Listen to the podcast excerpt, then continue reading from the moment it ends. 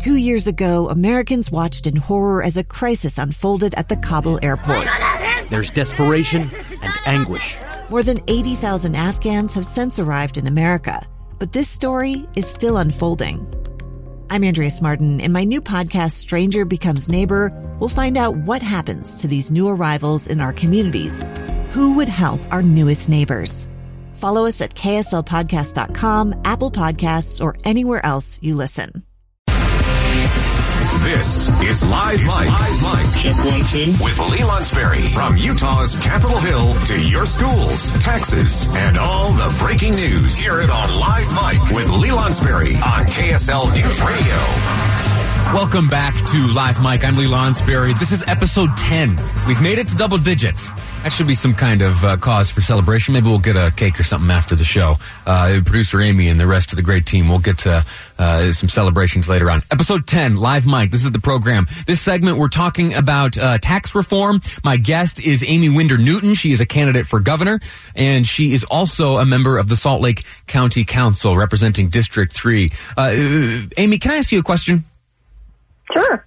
It's it's off topic and it has to do with your name. I when I married my wife, she was born and raised here in Utah, and when she uh, was born, her parents didn't give her a middle name. And when we got married, she moved her maiden name to become her middle name, and uh, and and my name, Lonsberry, is now her last name. Is that the case with you? It is, except my parents did give me a middle name. So Uh. not very many people know this. I've never actually publicly announced this, so I'm Ooh. doing it first on your show. Hold, hold on a second. We have we have sounders for this. We have breaking news sounders for this. Here we go. Okay, so my middle name is actually One more time. Jeanette. Okay. So I was I was uh, given the name Aimee Jeanette Winder when I Okay. was born, and when I married my husband Matt, I ditched the Jeanette middle name and I use Aimee Winder Newton, which is my married name and my maiden name. So Oh, Okay.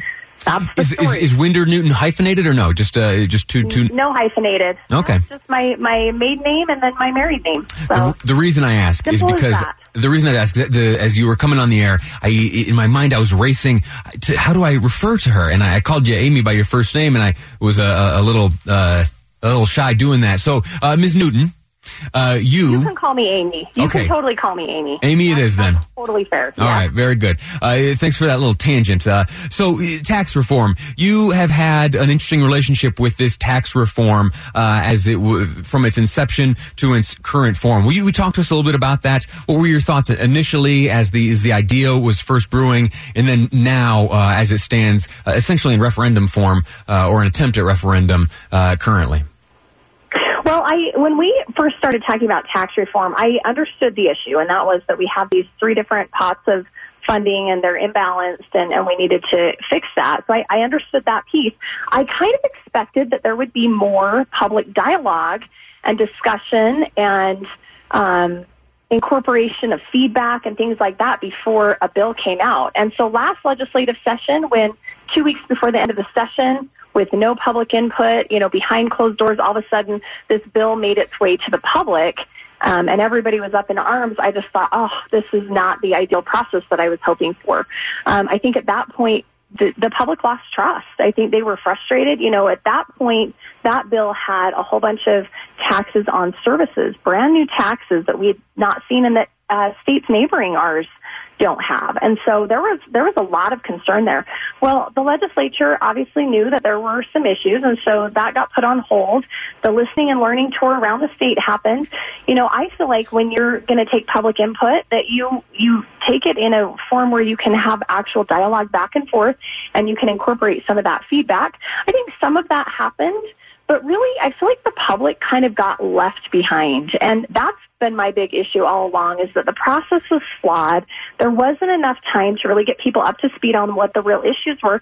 And I think there's aspects of tax reform that we really need to be debating as a public. We need to find out how should we be funding roads? We need to have that that dialogue with the public on, you know, do you believe everybody who uses them should pay for them or should it just be a public good or a public service that everybody pays into, much like we do with public ed. So I, I think there's some other issues that we didn't really we missed those dialogues, and and that was frustrating. You know, the sales tax on food came out of nowhere in my mind and and I'm frustrated with that because I think you have fiscal analysts who can tell you yeah this makes sense and this is how you should you know have your tax process but when you talk to real Utahns, it doesn't always translate that way. We're speaking to Aimee Winder Newton. She's a candidate for governor, also a, a, member of the Salt Lake County Council representing District 3. She uh, has had an, an, evolving attitude towards uh, this tax reform. Uh, is it fair to characterize, Aimee, y- your attitude as, as, as multifaceted? One, you are frustrated with the process uh, by which this uh, piece of legislation was crafted, and then, uh, more specifically, in its current form, or the form that passed the Utah legislature, you have issues with with its substance. Absolutely, I, the process has been my biggest hangup. I just you, like you wrote about that in uh, in an op-ed in the Deseret News. I did, I did. But as far as the the uh, the issues themselves on sales tax on food, I mean, I can speak specifically to that one. I thought, you know, as I'm as I'm listening to all of these discussions, and I hear you know, the legislature is looking to do a grocery rebate for those in poverty of 125, you know, dollars per person annually. You know, I hear these things and I think, okay, well, you know, maybe this helps kind of make it right for people. Well, I wanted to do my own research, and so I actually sat down with people who are um, in poverty as part of the. They're they're in a group called Circles. It's a nonprofit that helps give mentoring to people who are trying to get out of poverty. And I have gotten to know these guys because I work with intergenerational poverty in Salt Lake County, I, and I'm very involved with that. And so um, I sat down with these people, and I was able to ask them, you know, and, and we did the math. We we totally spelled out the math. So I, I talked about, you know, here's how much it would increase, a dollar fifty per every fifty dollars worth of groceries. We talked yeah. about the annual rebate but these people said to me, we would rather have that monthly money in hand, even if it's a smaller amount, than they would with an annual rebate. They said that does us no good because we have monthly bills that we're trying to make ends meet and, and pay. And it changed my perspective. So, d- d- despite the fact that in at the end of the day, they do end up annually with more money in their pocket, what you witnessed or what you've experienced in talking to these folks is that they would rather uh, have that larger, that overall number be lower, but uh, a greater number each month. Right. They would fair? rather see a monthly the monthly dollars in hand. That's and, interesting. And I think sometimes as government officials, we have this arrogance that we think that we know what's best for people. And, you know, on paper, maybe it looks good. Yeah. But in real life, it may not always be the best thing. Can so I, it's frustrating. Let me ask you two, two more questions here. Uh, I want to read from your uh, op-ed that you had published in the Deseret News uh, earlier this month. Uh, one of the last paragraphs reads thusly: It says to push uh, to sidestep the push to sidestep the full legislative process by passing the reforms in a special session is a mistake that risks alienating key constituencies. It could prompt more citizens to seek to govern via referendum. The legislative process is the best tool for policy policymaking, we should stick with that process in the general session to allow for optimal deliberation and public engagement. Now, uh, the, I, hear what you're saying, and I I, uh, I don't disagree. Uh, l- let me ask you this, and this is a question coming out of left field, and so I apologize if you don't have this thought through. but let me just pose it to you. Uh, it, it, it may stand to reason that a full time legislature, as opposed to Utah's current part time legislature, which gets together from January to mid March, a full time legislature uh, might lend itself to this more uh, deliberate and uh, uh more accessible public engagement. Do you have a, a position on uh, on whether or not Utah's part time legislature is the is the best uh, setup? You know, one of the worries that I think we have with our government officials is when they become out of touch. And I think that's been a, an issue with this tax reform discussion. I think if you have a full-time legislature, they would be so out of touch with the public. I mean, one of the nice things about our part-time legislature is that they have other jobs, that they work in other sectors, that they're, you know, interacting with people in other ways besides just in their government roles. And I think that's actually really healthy for people to be able to have um, the ability to to understand what's going on with real Utahns. Very good.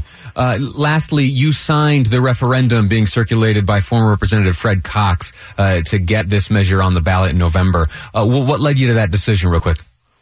You know, it- the pro- I, like I said, it's been a faulty process. I feel like we didn't come to the right conclusions on this. As much as I'd rather see the legislative process be the one that takes us there, a referendum in this case is basically the public's ability to veto something. I see. And I agree with that. And so I did step up. I signed it. I'm actually, I've got a petition packet and I've got uh, people who have been signing that. And I think that this is a good process for the public to have their voice heard. Excellent. Our guest has been Aimee Winder Newton. She's running for governor. She's also a member of the Salt Lake County Council representing District 3.